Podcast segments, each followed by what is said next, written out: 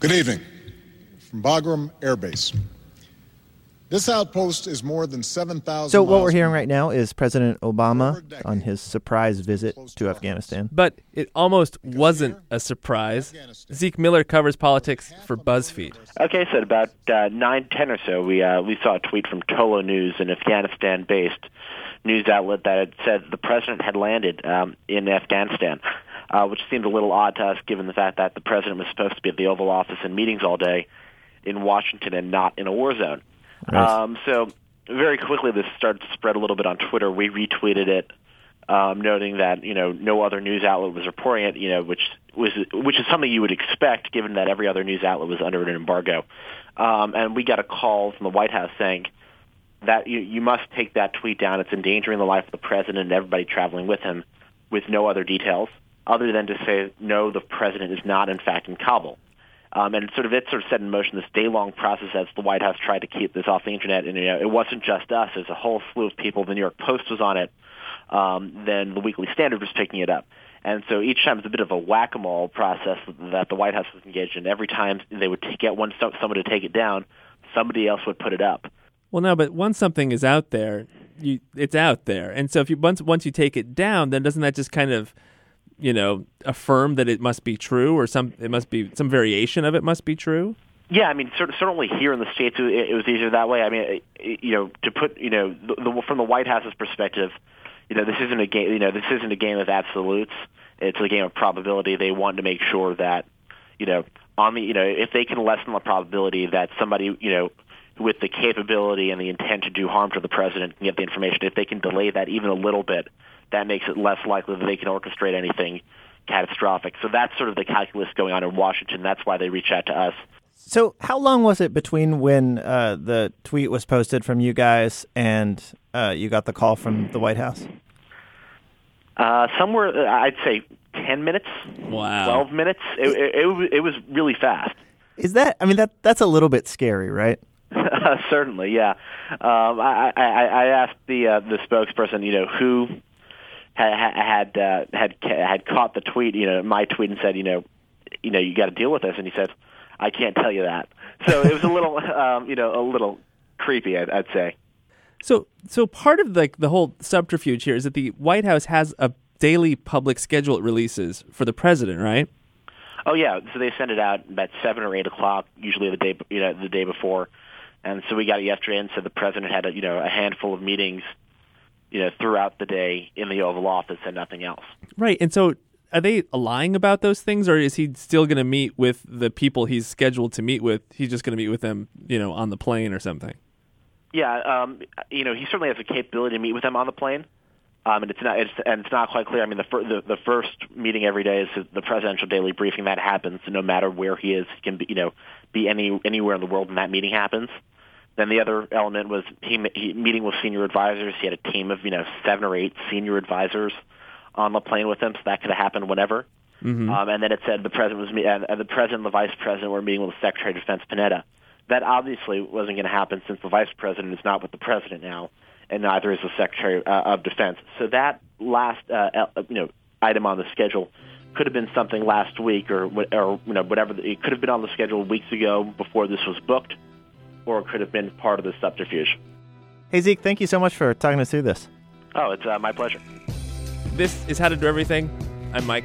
And I'm Ian. Just a short little show for you today because we're on the road. But we do want to do a little vacation how to for you lushes out there. And we're going to help out Annie. She won our March Madness tournament bracket, and she just moved to Kentucky. um, it's horse racing season is coming up, and I don't know anything about horse racing or maybe just you know proper attire for horse races. I know there's the whole Kentucky Derby hat, like you're supposed to dress up for it, but I don't really know any of the proper attire or the way you're supposed to act while at the horse races.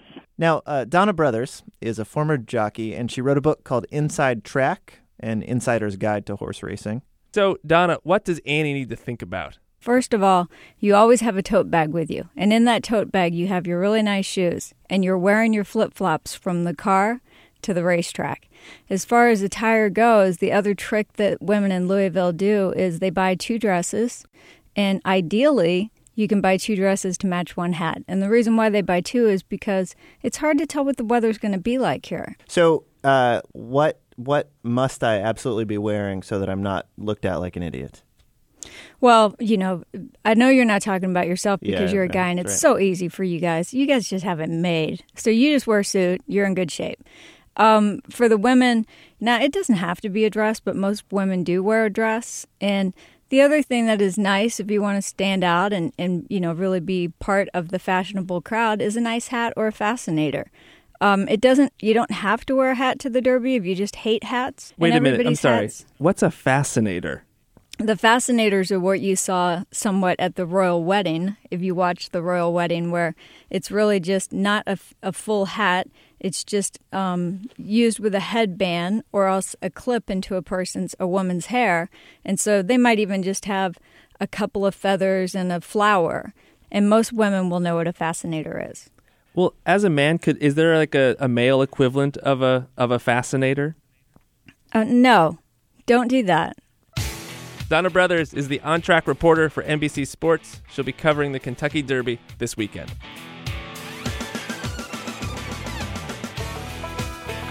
Welcome to another episode of How to Do Everything. I'm Brett. And I'm Brian. On today's episode, we learn how to effectively sell our junk using eBay. And we also get some tips on how to pick our fantasy football teams. But first, do you have a pile of old, worn out furniture just sitting around collecting dust? Brian, I think that's the only type of furniture you own. That was true, Brett, until I caught up with Macy, who turned my out of style furniture into new, presentable pieces with what she calls upcycling. So there's this uh, communications class at Purdue University. Uh, the professor assigned his students to each make their own episode of our show, How to Do Everything. Here is the contribution from Tin and Tammy. Apparently, crazy things can happen over spring break. Yeah, we have Bailey here who will tell us all about it. Um, some dude in a towel who was just creeping on us when we were at our car came up. Wait, nothing else but a towel? Just a towel. So we were about to leave. This dude dropped a note, and we were like, we didn't think anything of it. And then he turned to our other friend and said, "Read the note." And we were like, "Oh my gosh!" Wait, wait, wait. Do you have this note? Of course we have the note. You can't. No way. You can't leave the note. What did it say? It said, I'll give one of you 300 or you can split the money if you or each of you let me Yeah. And he had some like weird purple stains on his towel that I have no idea what those were. So, Bailey, what are some good tips that you would give for surviving a spring break and having a fun one? Well, I would definitely say don't pass out on the beach because you will definitely get sunburned because it happened to a couple of our sisters. And then also don't go to a place and not have hotel reservations because then you will be stranded for a whole day and have to try to find someone for cheap because you're all broke and you don't know what's going on. Is this a personal experience that happened to you? Yes, this is definitely a personal experience. It was a very, very long day and it was sad and I didn't know what was going on and I really thought I was going to have to sleep in my car. Ooh. Yeah, tragic. You know what they say, what happened in spring break should have stayed in spring break. But uh, thank you for sharing your story with us. No problem. Glad to help.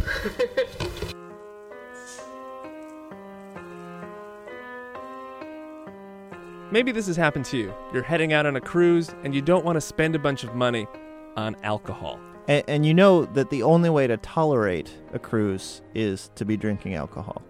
So here's a tip from Dre and Mastermind. You know, old Dre and Mastermind. On, Those guys. On YouTube.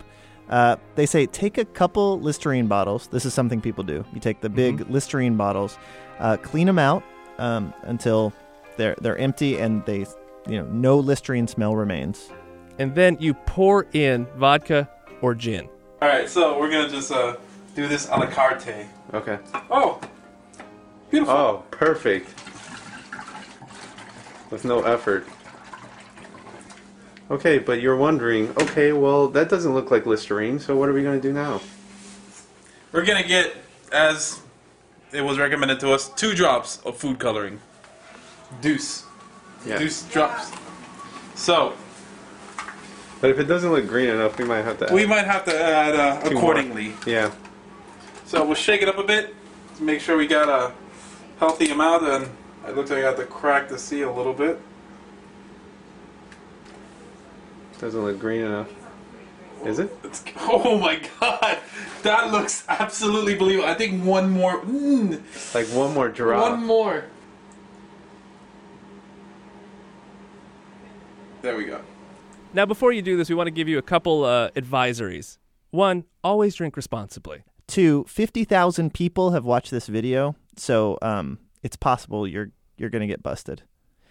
Because who travels really with um, an extra large bottle of mouthwash? The big one. Well, maybe one thing you could do is chew some gum. And so that way you have fresh breath. You'd be like, yep, I'm got a lot of fresh breath I need. It's very important to me. Yeah. Yeah. That does it for today's show. What we learned today, Mike? I learned that if I ever want to look good at the uh, Kentucky Derby, I should not, as a man, wear a fascinator. I feel like maybe you shouldn't wear a fascinator, Yeah. but if you walked by and I saw you in a fascinator, I would think that is fascinating. And so the fascinator would have done its job. I think it would become more of like a disturbinator. Yeah. If you, I think everybody would be like, ugh. An appaller. Yeah, yeah. What'd you learn, Ian? Well, I learned that no matter what you're doing, the White House is watching you. I realized that in Zeke's case that was true. I'm pretty sure that it's never going to happen, or it probably is really unlikely to ever happen to us. Well, I, I don't have a I don't have a Twitter account myself, Mhm. uh, but uh, I did think earlier today. I thought, you know, what would be a good name for uh, a blog about magician news? Hmm. Hocus Focus. And I thought that's the sort of thought that has no other purpose but to be a tweet. Right. It's like just like kind of a dumb thought. Um, And what I would do then is if I saw that, as I'd probably 10 minutes later call you up and be like, hey, take it down. That was really dumb. Yeah. How to Do Everything is produced by Blythe Haga with technical direction from Lorna White. Our intern this week is Kate Casey. Who doesn't need a fascinator to be fascinating. Get us your questions at howto at npr.org. Or check out our website. It's howtodoeverything.org. I'm Ian. I'm Mike. Thank you.